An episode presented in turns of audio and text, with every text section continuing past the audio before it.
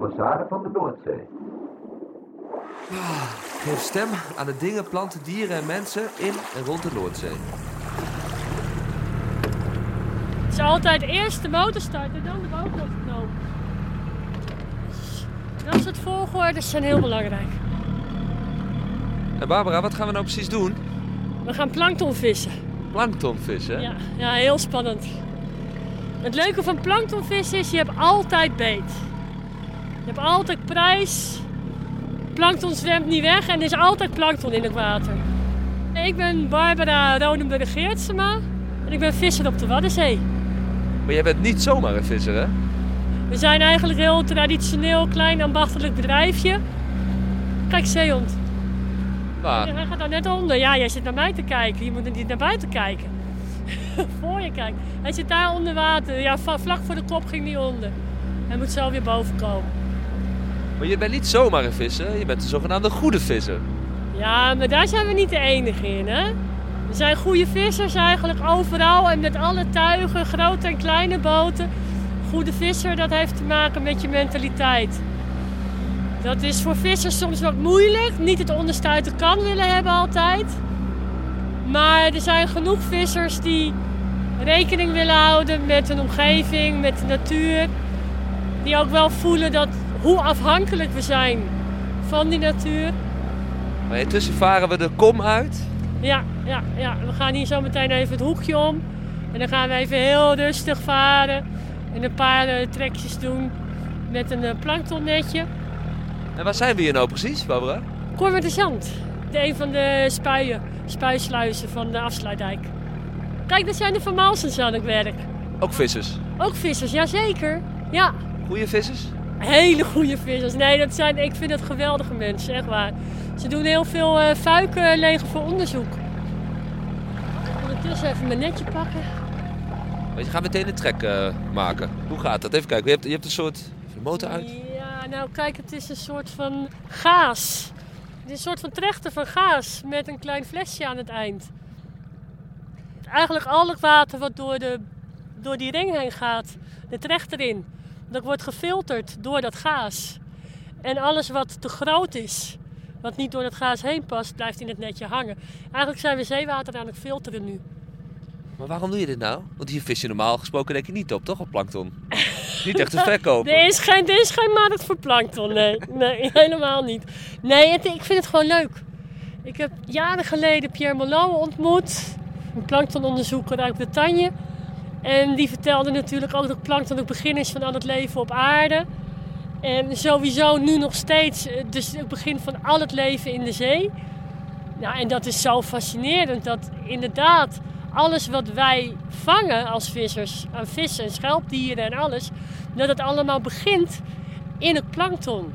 Dat al die vissenlarfjes, als ze geboren worden, is het plankton en dan eet het plankton wat nog kleiner is, wat in het mondje past van zo'n vissenlarve. En als daar iets niet helemaal is zoals die vissenlarve het het liefste heeft, dan komt er van al die larven niks terecht. Dus het is eigenlijk het mysterie wat we als vissers wel eens hebben. Dat je soms een heel goed, stevig bestand hebt en toch heel weinig nakomelingen. En dat je soms ook wel eens heel, een heel klein bestand hebt en dan toch een hele grote jaarklasse. Een deel van de puzzel zit natuurlijk in die planktonfase.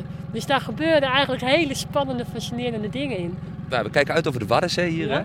Maar wat betekent die Noordzee voor jou? Nou, ik ben zelf natuurlijk echt watvisser. En de Waddenzee is een kustzee van de Noordzee.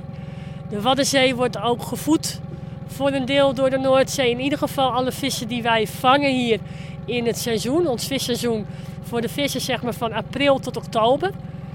Al die vissen die gaan in oktober weg. En we hopen altijd dat ze eind april weer terugkomen.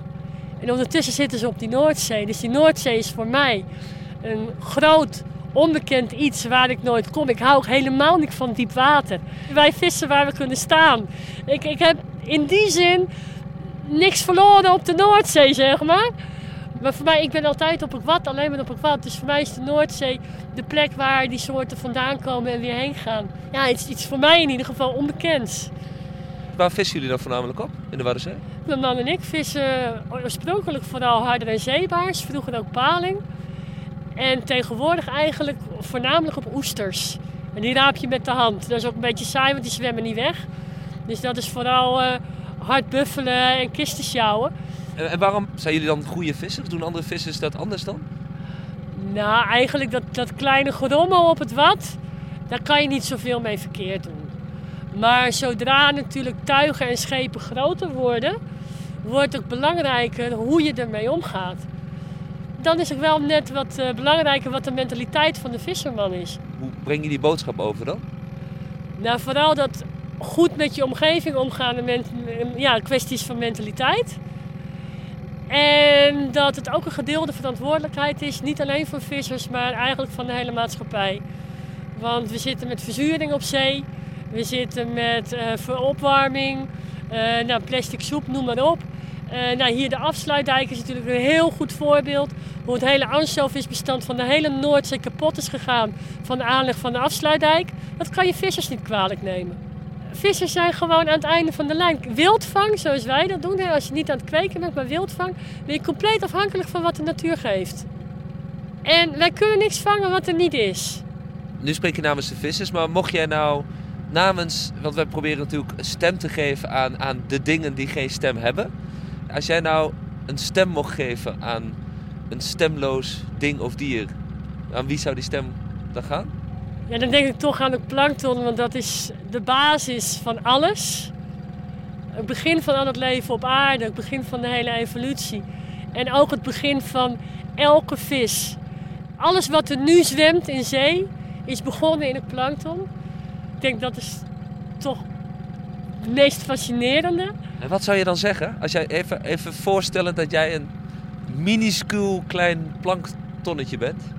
Dat als mensen nog wat langer willen leven, ze op aarde, ze een beetje beter met hun omgeving om moeten gaan. Maar maak je geen zorgen, dat leven overleeft wel. En of dat met of zonder mensen is, dat is aan ons. En hoe is het met het eh, plankton in het netje? Ah, dat is inmiddels aan er behoorlijk wat liters doorheen gegaan. En je sleept hem nog gewoon lekker door het water? Ja, ja, ja, ja. Zie je? Dan moet je altijd even een beetje hopsen.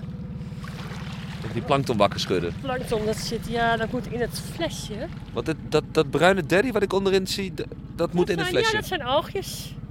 Kijk, kijk, zie je? Oh ja, nu zit het Dat is erin. wel goed, ja. Ja, zo doen we. Even een beetje gas geven dan.